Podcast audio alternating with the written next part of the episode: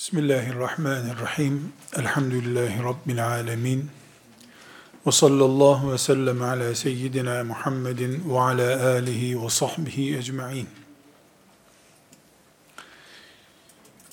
Üzerinde yaşadığımız dünyanın Adem aleyhisselamın cennetten gönderildiği bir yer olduğunu biliyoruz. Adem aleyhisselamla beraber cennetten çıkmasının fiili sebebi olan iblisin de gönderildiğini biliyoruz. Adem aleyhisselam ve iblisin dünyaya geldiklerinde dünya bugünkü gibi ormanlı, dereli, okyanuslu, vadili, dağlı bir yerdi şüphesiz.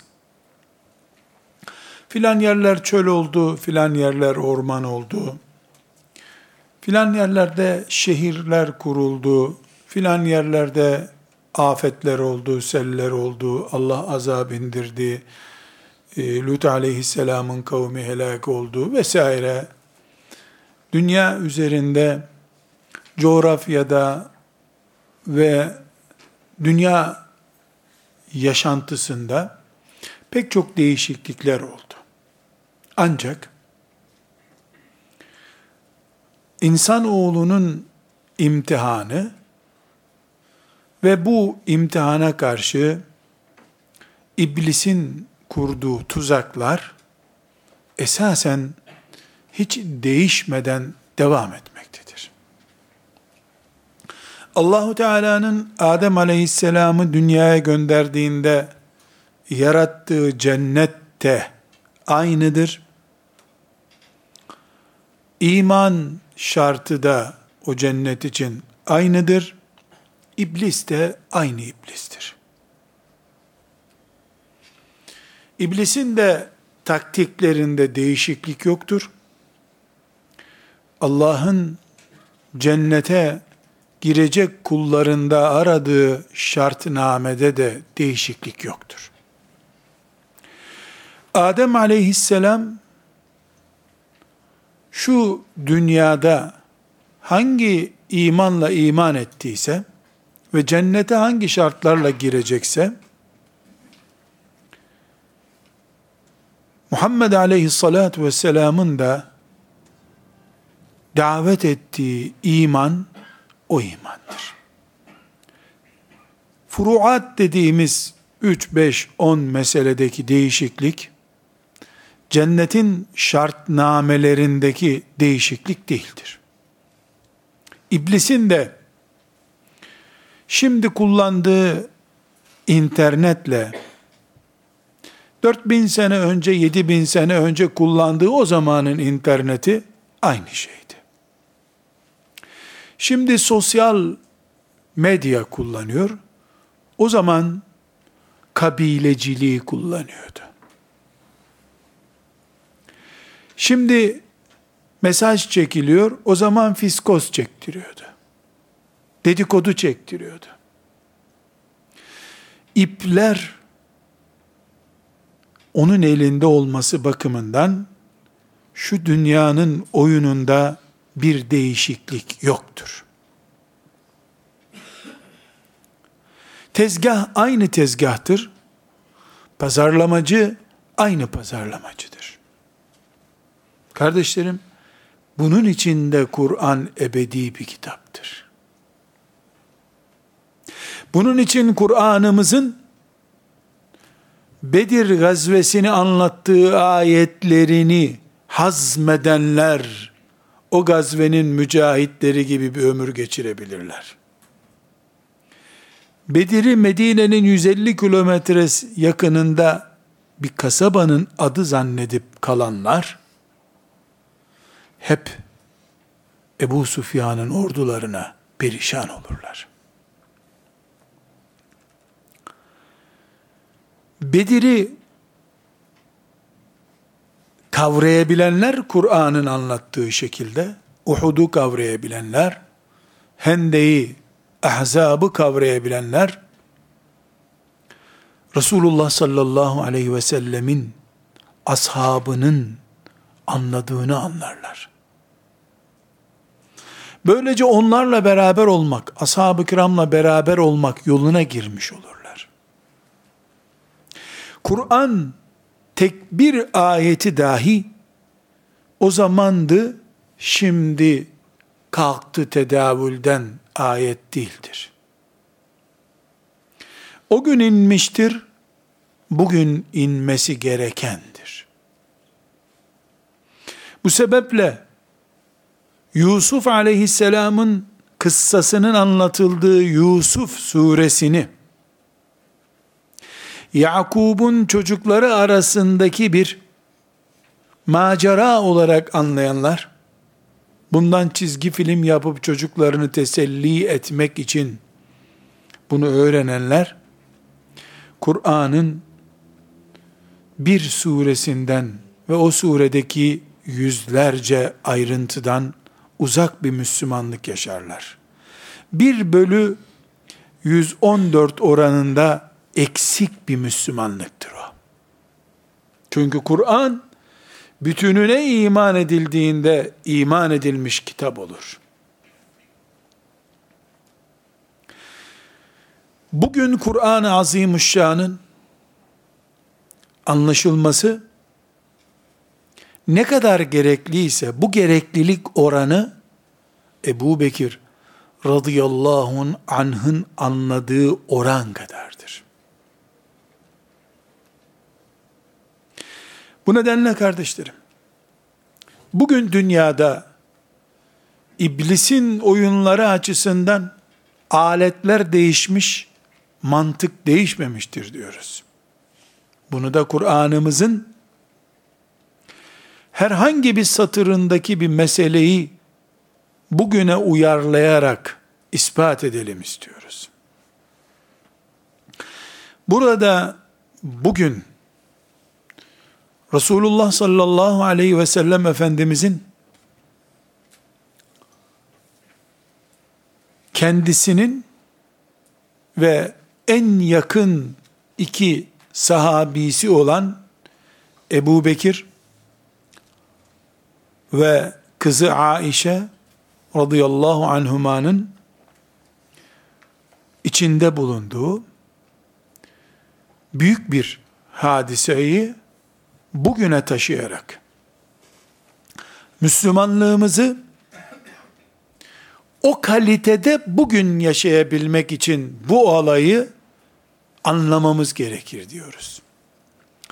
İfk olayı Kur'an-ı Kerim'in Nur suresinde Allahu Teala'nın 11 ve 20. ayetlerde zikrettiği ifk olayı.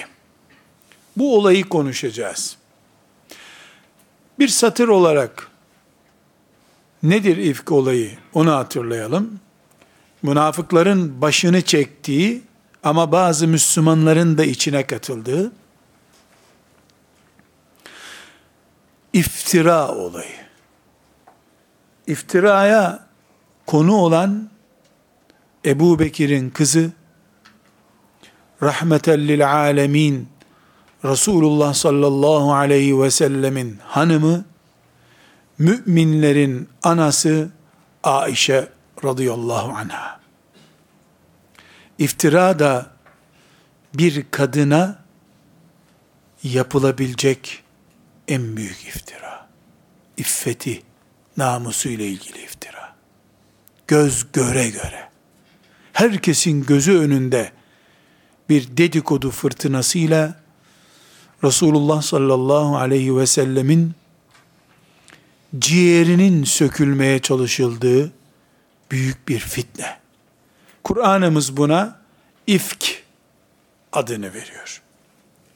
Uydurma sahte, iftira demek. İfk. Nur suresinin 11. ayetinden 20. ayetine kadar olan bölüm baştan sona bu olayı teferruatıyla anlatmıyor, sonuçlarıyla önümüze koyuyor. Bu olaya bu iki dersimizde temas edeceğiz. Ancak tekrar baştaki sözlerime dönüyorum. Kur'an bugünün de kitabıdır. Çünkü bugün de Kur'an'a iman edenler cennete girecekler. İnşallah. Kur'an'ın her ayeti, istisnası yok. Her ayeti, dün Ebu Bekir radıyallahu anh'ın ne kadar ilgilendiriyorduysa, bugün filanca Müslümanı da o kadar ilgilendiriyordur. Bu ifk olayı, Aişe radıyallahu anhanın üzerinden ceryan etmiş bir olay. Aişe bu dünyadan Rabbine gideli neredeyse 1400 sene oldu. Aişe yok. Operasyonu gerçekleştiren Abdullah İbni Übey İbni Selül de yok. Bu olay tarihin içinde kayboldu gitti belki. Ama o olayı tezgahlayan iblisin planı ve iblise maşa olacak tiniyetteki insan sayısı hala dünyada mevcuttur. Bu nedenle Kur'an'ın Nur suresinin 11. 20. ayetleri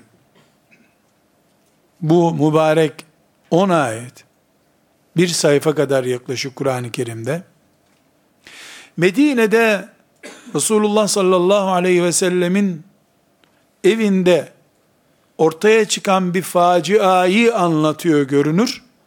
Ama kıyamete kadar iman eden müminler ders görsün diye anlatır. İblis aynı iblistir.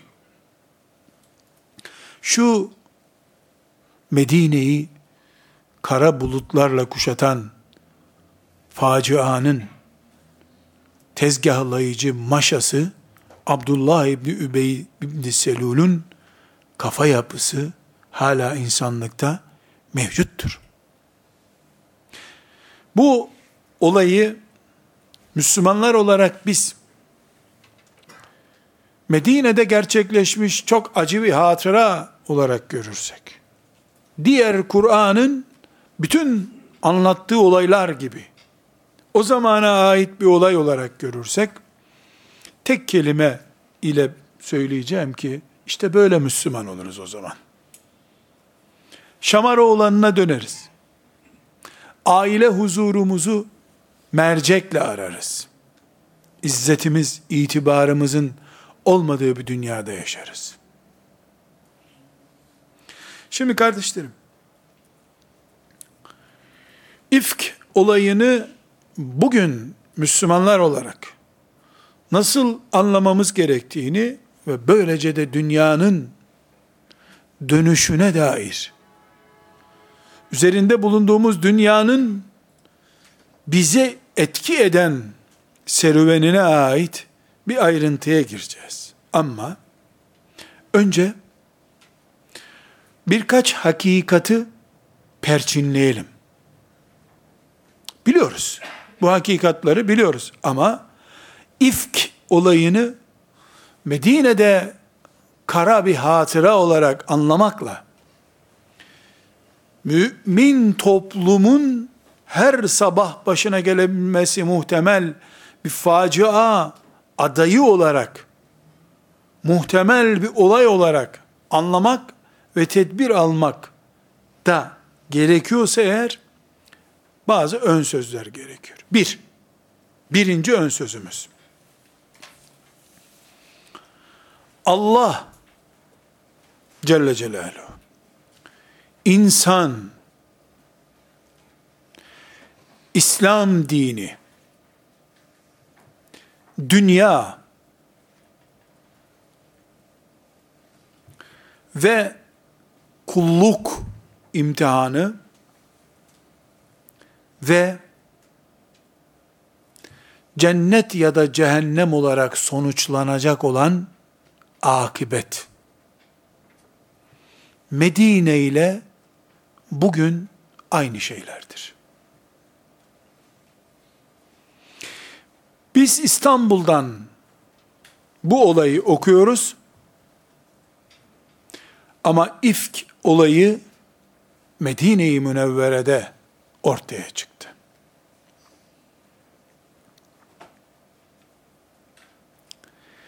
Tekrar ediyorum. Allah aynı Allah'tır Celle Celaluhu. İnsan, aynı insanı konuşuyoruz. İki kulak, iki göz, iki dudak, bir dil, iki ayak, iki el, mide, ciğer, kalp, beyin, tırnak, göz, aynı insan. Aynı Adem'in çocukları Medine'deydi, İstanbul'da. Aynı Allah, aynı insan, aynı İslam. Tek bir kelime ilavesi yok, eksiği yok, aynı İslam. Dünya aynı dünya. Yine 24 saatlik günler, yine yaz kış var, yine buğday ekmek olarak yeniyor, yine su insanın temel ihtiyacı, yine güneş hararet yapıyor, terletiyor, kışın üşüyorsun. Aynı dünya. Evleniliyor, boşanılıyor. Ticaret yapılıyor. Savaşlar yapılıyor. Hiçbir şey değişmedi. Ve kulluk beklentisi, kulluk emri aynı şey. Bir şey değişmedi. Ve bütün bunların sonucu olan cennet veya cehennem hiç değişmedi. Ve değişmeyecek kıyamete kadar. İnsan Merih'e taşınsa bile, uzayda gece kondular yapıp insanoğlu oraya yerleşse bile, bu altı madde değişmeyecek. Allah, insan, İslam, dünya, imtihan ve akıbet. Cennet veya cehennem olan akıbet asla değişmeyecek. İnsanoğlu o zaman dünyada belki toplam olarak Adem Aleyhisselam'dan beri diyelim 5 milyar insan yaşamıştı. Şimdi 10 milyar oldu. İnsanoğlu 100 milyar olacak olsa bile bu altı madde değişmeyecek. Birinci ön sözümüz bu. Bunu unutmuyoruz. Birinci ön söz. Bu ön sözleri ne için yapma ihtiyacı hissediyorum? Aksi takdirde ifk olayını da anlayamayız. Hacerul Esved'i de anlayamayız. Medine'ye hicret niye yapıldığını da anlayamayız. Resulullah sallallahu aleyhi ve sellem Ebu Bekir'in damadı niye oldu bunu da anlayamayız.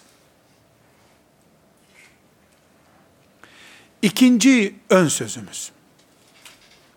İnşallah birincisi anlaşılmıştır. Medine'de Resulullah sallallahu aleyhi ve sellemin etrafında iman edip toplanmış bulunan müminlere sahabi diyoruz.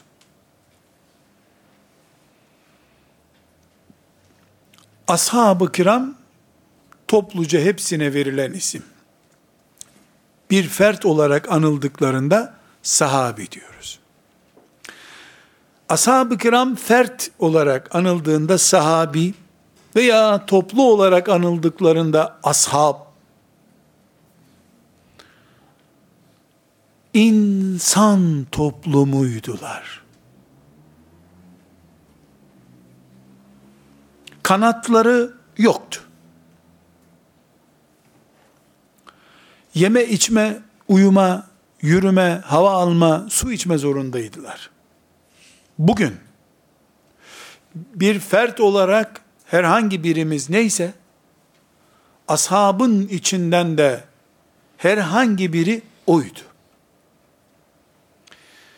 insan kümesinin birleşmiş şekli olarak ashab-ı kiram 120 bin kişi olarak insan topluluğuydular. Bütün toplumlar için insan olarak ne gerekiyor ise, ne şart ise, ashab-ı kiram içinde Allah onlardan razı olsun gerekliydi bu. Sahabe oldukları için yatak odaları olmayan evlerde yaşamıyorlardı. Onlar sahabiydi diye kesince parmakları acımıyordu diye bir şey yok. Acıkmıyorlardı diye bir şey yok. Üşümezlerdi diye bir şey yok. Korkmazlardı diye bir şey yok. Bugün kuzeyde veya güneyde, doğuda ya da batıda herhangi bir toplum insan olarak nasıl oluşuyorsa ashab-ı kiramda öyle oluştu. Evleri var, ticaret yapıyorlar, ziraat yapıyorlar, acıkıyorlar, kimi tatlı seviyor, kimi tuzlu seviyor. İnsan karakteri. Toplumun içinde iyileri var, kötüleri var. Herhangi bir şekilde insan olmalarından kaynaklanan bir ihtiyaçlarından muaf değildiler. En can alıcı örneği olarak sahabi oldukları için Peygamber aleyhisselamın mescidine girip çıktıkları için cinselliklerinde bir kısıtlama olmamıştı. Eşleriyle, kocaları veya hanımlarıyla yüzde yüz uyumlu, hiç çıt çıkmadan yaşanan bir hayatları yoktu. İnsan neyse onlar da oydular. Bu nedenle masum değildiler. İfk olayında göreceğiz.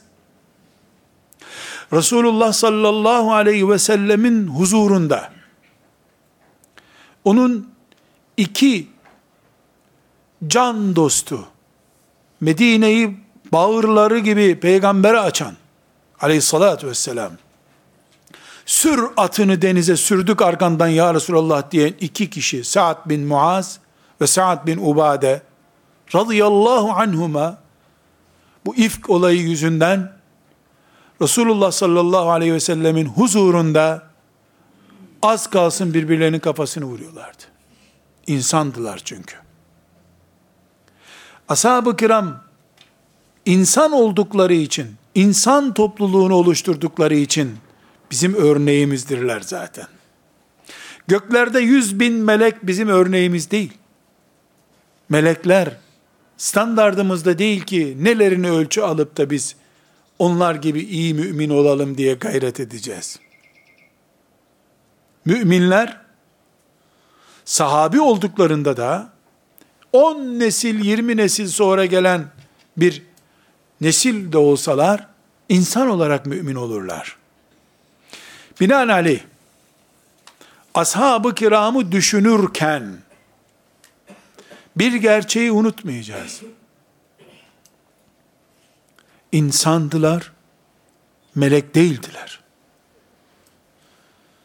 En iyileri hata yapabildi. Allah mağfiret ve rahmeti ile ilgili, lütfu, ihsanı ile ilgili tecelliyatını da onların üzerine yaptı. En ağır suçlara karşı Allah en derin merhametiyle onlara muamele etti. Ve böylece kurtuldular. Eğer bu ikinci ön sözüm anlaşılmazsa, ashab-ı kiramı melekleşmiş, insanlıktan yükselmiş kimseler olarak görürsek, Kur'an'ın var dediği ifk olayını koyacak bir yer bulamayız. Ve eğitim dışı kalması gereken bir anlayıştan dolayı Kur'an'dan istifade edemeyiz. Akibet olarak da iften beter olaylar başımızda döner durur. Üçüncü ön sözümüz.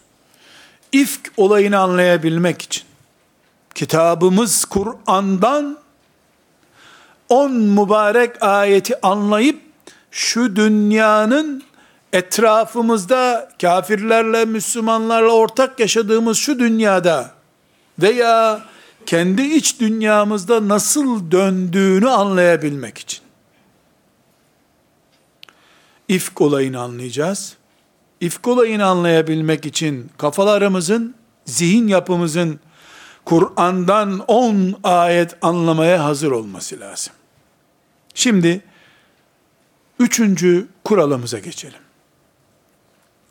Kardeşlerim, Medine'de Resulullah sallallahu aleyhi ve sellemin başında durduğu etten kemikten surlar örülerek korunduğu o mübarek şehirde müminler bir, kafirler iki, münafıklar üç grup olarak yaşıyorlardı.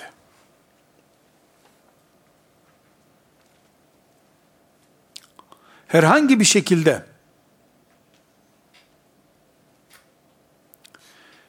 münafıkların bulunmadığı bir Medine hayal edemeyiz. Halbuki Medine Cebrail aleyhisselamın dakika başı gelip gittiği bir yer. Kim çok uzun matematik rakamları kullanabiliyorsa kullansın. Şu kadar kare köklü bilmem ne desin. Ondan daha fazla meleğin girdiği çıktığı bir yer. Resulullah sallallahu aleyhi ve sellemin mübarek bedeni için kıyamete kadar emanete değer bulunmuş bir toprak Medine toprağı. Ama müminler, yeni başlarında kafirler, araya sızmış, yakalanamayan münafıklardan oluşan Medine vardı.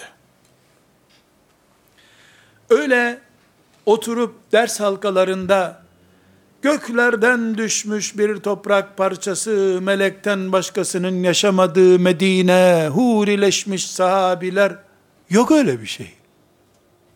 Yok öyle bir şey. Münafık kaynıyordu.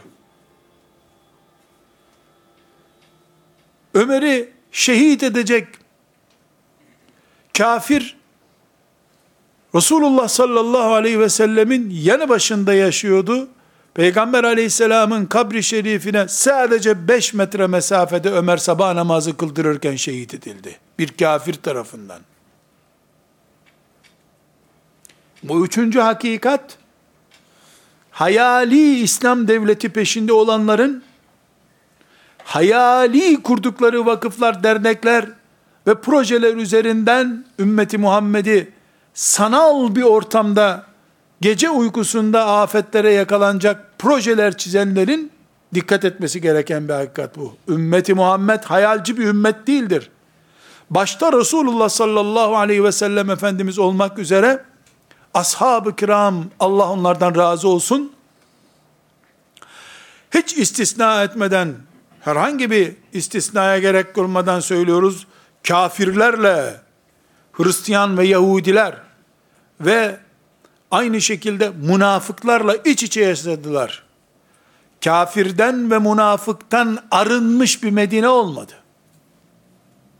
Hatta şehadet şerbetini içtiğinde Ömer radıyallahu anh kim beni öldürdü diye sormuştu hatırlarsanız.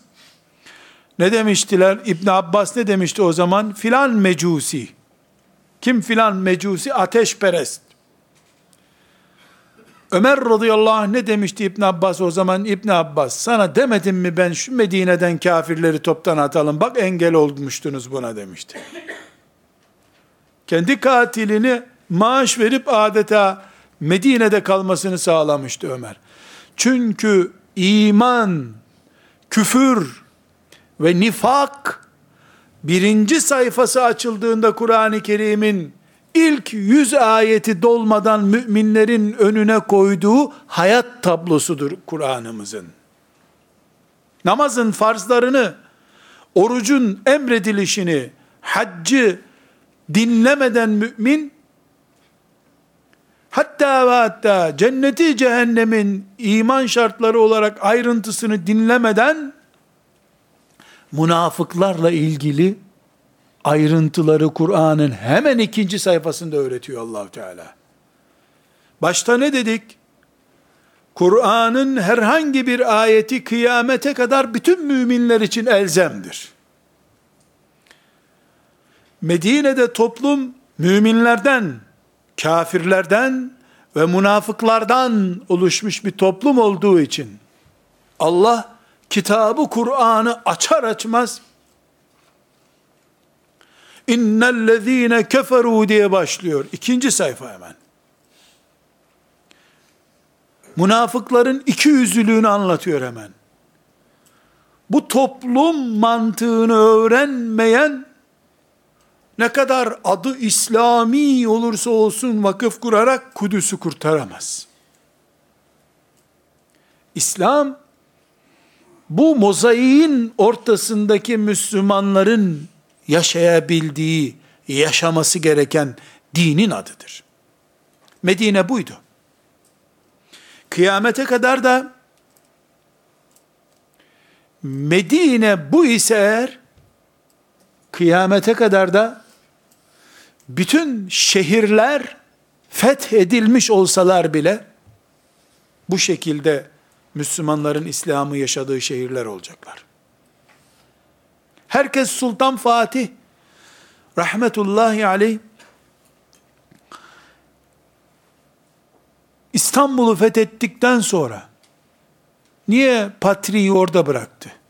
Niye Galata'yı berbat adamlara devredip rezil işleri Karaköy'e havale etti? Orayı niye kötü bir yer olarak işgal etti diye merak ediyor. Hazır fethetmişin dök Haliç'e gitsin. Haliç o zaman bu kadar da kirli değildi diye az keseden bas keseden gitsin böyle nasıl olsa kolay bir şey. Öyle değildir. Fethedersen et. Allah tıpkı hastalığı bir Ahmet'te Mehmet'te iyi etmekle kökünü kazıyamadığın gibi hastalığın, küfrün ve nifakın da kökü kazınmaz hiçbir zaman. Kalacak. Küfrün ve nifakın olmadığı bir yerde hangi yarış ortamında İslam'ı yaşayacağız ki biz? Yaşadığımız dünyayı tanımak için bu üçüncü büyük gerçeği anlamamız lazım. İstanbul'u Fatih yeniden feshetse de, Yahudisinden, Hristiyanından, münafığından, aval aval hiçbir şeye bağlanmamış başıboşundan, kesinlikle temizleyemeyecektir İstanbul'u. Salahuddin, rahmetullahi aleyh, Kudüs'ü fethetti, niye temizleyemedi?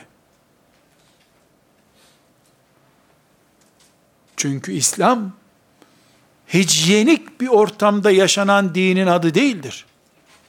Bilakis insan ortamında yaşanan, insanın da kolay kolay iman açısından yüzde yüz toplumsal bir hijyenik içine alınamayacağı bir gerçektir. Böyle yaşanır İslam. Kıyamete kadar Müslümanların herhangi bir şekilde hayalci olmamaları gerekiyor. Kurulmuş şehirler, kimin eliyle kurulursa kurulsun Medine'den mübarek olamaz. Eh, Medine'yi de konuştuk. Mümini vardı.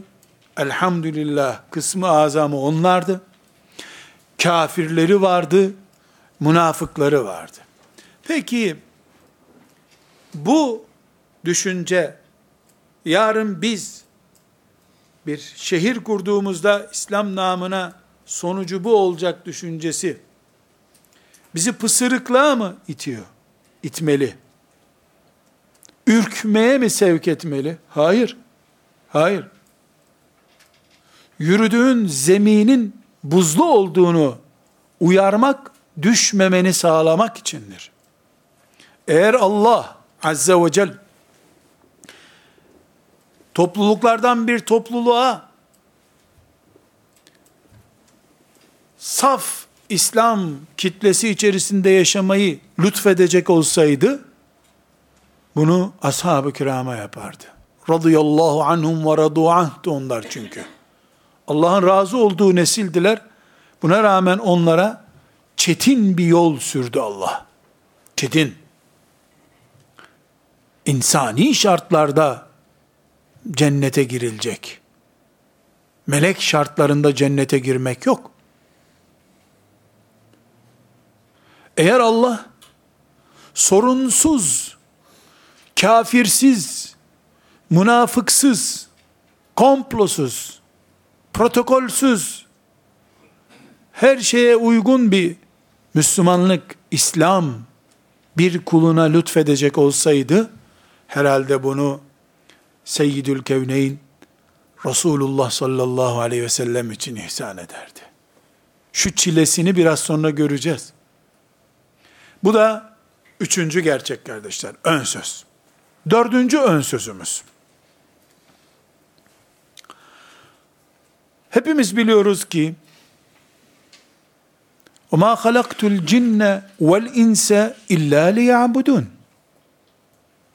İnsanlar da, cinler de kulluk için yaratıldılar. İbadet için. Kulluk. Bu kulluk, gündüzleri var, gece yok diyemeyiz. Zenginler için var, fakirler için yok diyemeyiz. Mekke'de var, İstanbul'da olmaz diyemeyiz. Çok büyük projelerdir onlar. Ufak tefek işler önemli değil diyemeyiz. Yazın kulluk olur, kışın olmaz. Hava şartlarında zaten çok zor diyemeyiz. Biz kulluğu nerede nefes alıyorsak, ne zaman nefes alıyorsak, o zaman imtihan konusu olarak görmek zorundayız. Hatta ve hatta, hatta ve hatta,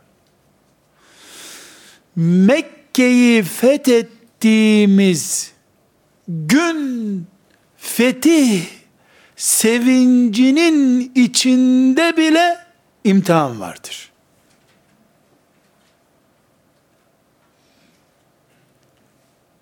Mağlup olursun o bir imtihandır. Galip gelirsin o bir imtihandır. Nitekim bu ifk olayı Resulullah sallallahu aleyhi ve sellemin ciğerini vurduğu zaman Beni Mustalık denen bir gazveden dönüyorlardı. Beni Mustalık. Çok başarılı bir operasyon yapılmış. Müşriklerin kafası ezilmiş, gözdağı verilmiş. Sevinçle geri dönüyordu Resulullah sallallahu aleyhi ve sellem ve ashab-ı kiram. Yolda başlarına bu olay geldi. Neden? Bunu gündeme getiriyoruz. İmtihanı Filistin'deki müminin Yahudinin zulmünün altında yaşarken zanneden aynı imtihanın İstanbul'da alışveriş merkezlerinde devam ettiğini fark edemezse kaybeder. Namazı sadece yaz aylarında kılıyorsun, kışın kılmasan da oluyor. Zannetmek gibi olur bu. Nerede nefes alıyorsan seni Allah imtihan ediyor orada demektir. Ve bu herhangi bir şekilde istisnası olmayan bir gerçektir. Bundan Resulullah da müstesna değildir. Sallallahu aleyhi ve sellem.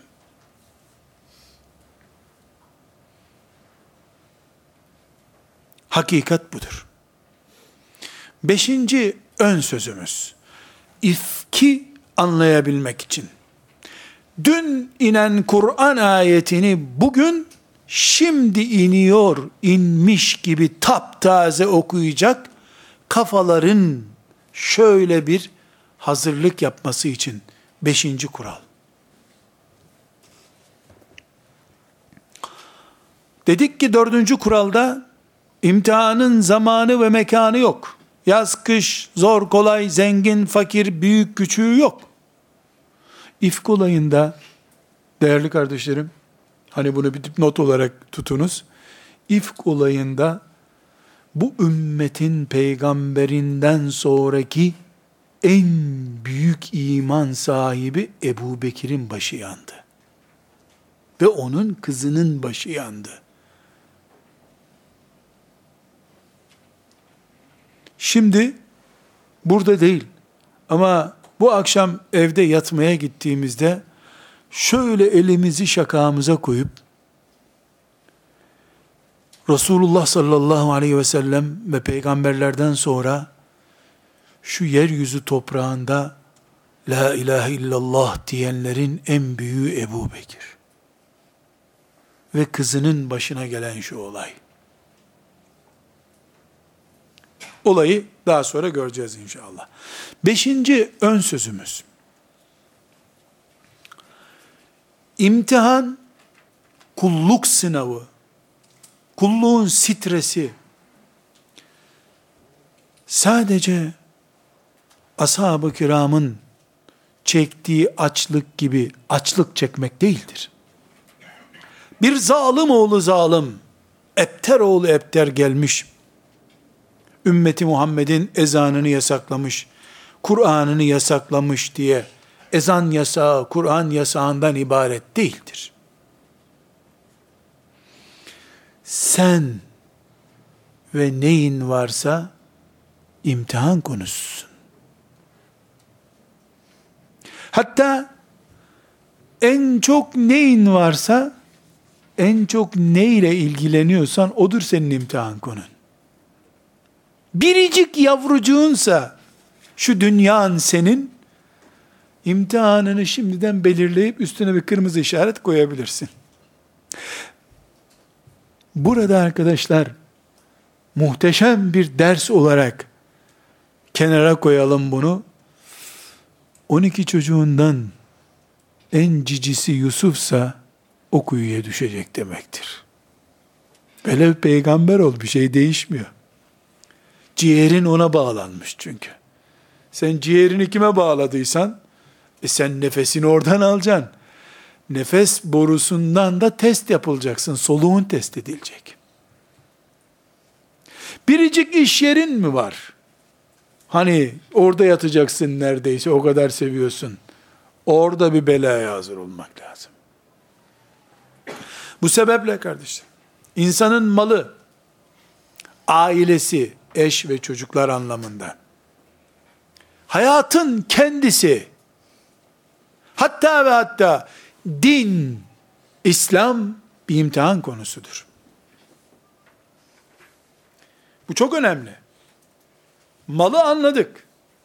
Zekatı vesairesi imtihan konusu. Çoluk çocuğu anladık, imtihan konusu. Hayatımızı anladık, sağlığımız, sıhhatimiz imtihan konusu, tamam. Din nasıl imtihan konusu olur? Olur tabi. Olur tabi. Dinin kendisi de en tuzaklardan birisidir zaten. 50 yaşındasın, 49 senedir imanın altı şartı var diyorsun. Bunu bin kere konuşmuşundur sağda solda. Sonra boş boğaz birisi yok öyle bir şart kader diye bir şey yok diyor. 50. senen dolmuş Müslümanlıkta. Ya aslında bu kader nereden çıktı diye konuşu veriyorsun. Bak din kendisi bir imtihan maddesi zaten. Yahudi bekliyordun sen, dinle vurdu seni iblis. Yahudi'ye karşı tahkimat yapıyordun. Mesela ne yapıyordun? Yahudi sansürlü mallar listesi çıkarmıştın. Boykotlu mallarla ilgileniyordun. İblis bunun karşılığında senin kabir azabına imanını boykotlu hale getirdi. Sen hala iblisi bekle orada. İblis gelecek de ona bir şamar vuracaksın sen. İblis oyunu bitirmiş, işine devam ediyor. Tekrar ediyoruz. Beşinci maddede dedik ki, dördüncü maddede ne demiştik? Nerede nefes alıyorsan orada imtihan var. Beşinci maddede de diyoruz ki ön söz olarak, ifki anlayabilmek için, Allah maldan, aileden, sıhhatten, candan, hatta ve hatta dinin kendisinden imtihan eder. Müddessir suresinde cehennemi anlatırken Allahu Teala aleyha tis'ate aşar buyuruyor. Cehennemin üzerinde 19 tane görevli var. Ayet. Bu ayet inince müşrikler akıllarınca alaya aldılar bunu. Ya Muhammed bizi cehennemle tehdit ediyordu. Haşa. 19 kişiymiş la bunlar. Ebu Cehil geldi dedi ki, ya 5-10'unu ben hallederim. Siz de toplanıp 9'unu kovalarsınız. Kurtulduk Muhammed'in cehenneminden ya. Dedi. 19 görevlisi olan bir cehennemden koca Kureyş kurtulamaz mı? Ayetin devamında ne buyurdu Allah? Biz bu 19 rakamını tuzak olarak indirdik onlara. İçinde iman olmayanlar hepten saptı gittiler. Bir daha iman etmeyecek hale geldiler. İmanı olan Ebu Bekirler de Allah onlardan razı olsun ne dediler? Nuh'un dokuzu hiç görevlisi olmasa bile biz korkardık Allah'tan zaten dediler. Onlar rakama takılmadılar. Ama kalbinde ur bulunanlar rakama takıldılar. Kur'an bak tuzak soru koydu önlerine. İmtihan her şeydendir. Neyin varsa ondandır. Neyin yoksa ondandır. Varlığı yokluğu her şeyin imtihan çünkü. Ve altıncı ön sözümüz kardeşler.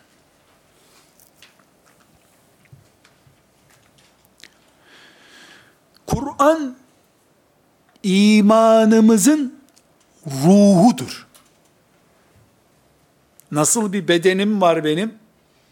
Bu bedenimde de bir ruh var. E göster ruhunu yok.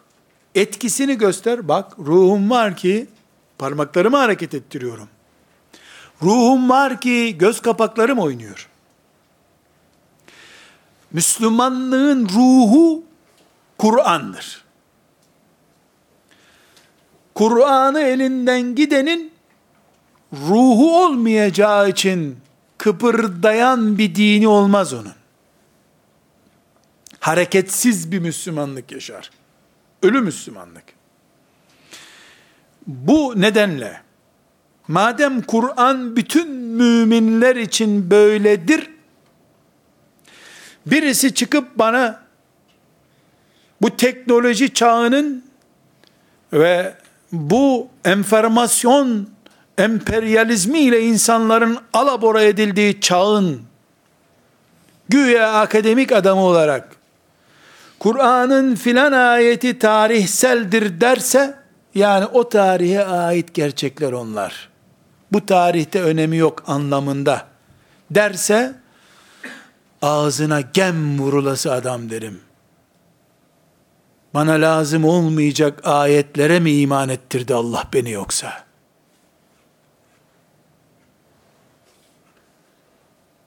Gereksiz şeylere mi iman ettirdi beni Allah?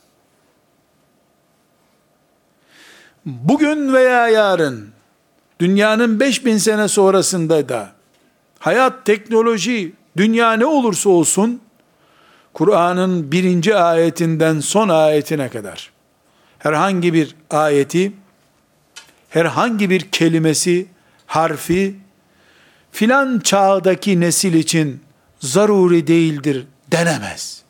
Denirse o zaman bir, Kur'an-ı Kerim'in bütün müminler için hak olduğunu iddia edemeyiz. Ashab-ı kiram için bir bölümü hak, bizim için bir bölümü hak demiş o. Hak ama uygulaması yok mu diyeceğiz. Nasihiyle, mensuhiyle, ammiyle, hassıyla, mücmeliyle, mukayyediyle, her nesi varsa Kur'an, dizilişi, tertibi, surelerin isimlerine kadar her yeniyle, her şeyiyle Kur'an muhteşemdir, muazzamdır. Ve kıyamete kadardır. Bu sebeple herhangi bir böyle kebair günahtandır demek için demiyorum ama bazı kardeşlerimiz Kur'an-ı Kerim'i nüzul sırasına göre tefsirden okuyorlar. Bunu boş bir iş olarak görüyoruz. Ebu Bekir'in okuduğu sıralamaya göre okunursa Ebu Bekir yapar insanı bu Kur'an.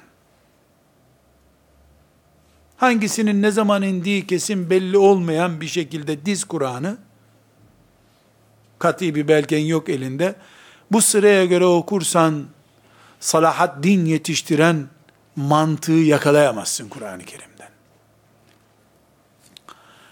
Bu sebeple biz, Kur'an-ı Kerim'in herhangi bir ayeti için, asla ve kat'a, bu ayet, bu zamanda, ne manaya geliyor diyemeyiz. Ebu Bekir'in zamanında radıyallahu anh, ne manaya geldiyse o manaya geliyor.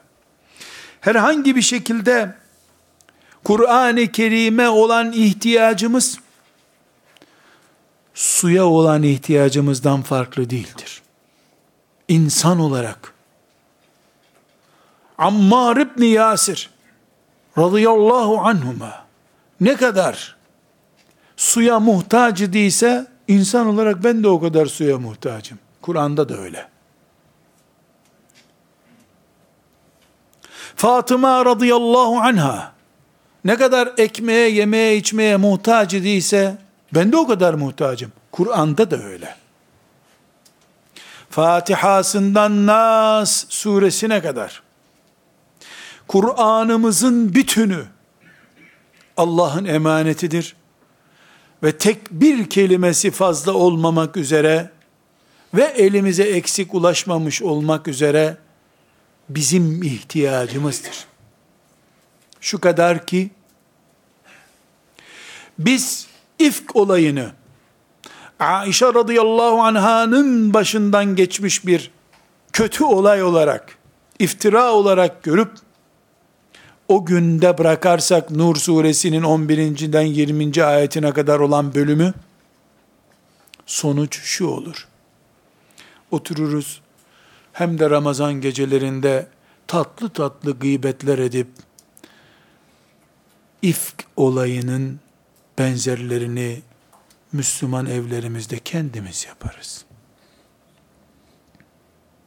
Aişe'ye tertiplenen bu olayı radıyallahu anh'a münafıkların başı yapmıştı. Biz ise teraviden geldikten sonra kendimiz yaparız. Çünkü insan olarak o ifk olayını anlatan ayetlerin 2500. sene içinde taptaze olduğunu anlamamış bulunuyoruz. İfk olayı ayetlerini aile terbiyemiz olarak, insan karakter ölçüm cihazımız olarak kullanmak zorundayız. Çünkü Kur'an benim kitabım, Nur suresi benim kitabımın suresi, ifk olayı bu surede anlatılıyor. Ayşe, Ebu Bekir, Ömer, Ammar, Nesibe radıyallahu anhum cemiyen Onların içtiği suyu içerek onlar gibi insanca yaşıyorsun. Ama onların ayetleri, onlara in, söylenen hadisler gündemimin dışında olabiliyor. Yanlış. Bu yok. İkinci bölümde sureye devam edeceğiz. Bu ön sözlerden sonra inşallah. Velhamdülillahi Rabbil Alemin.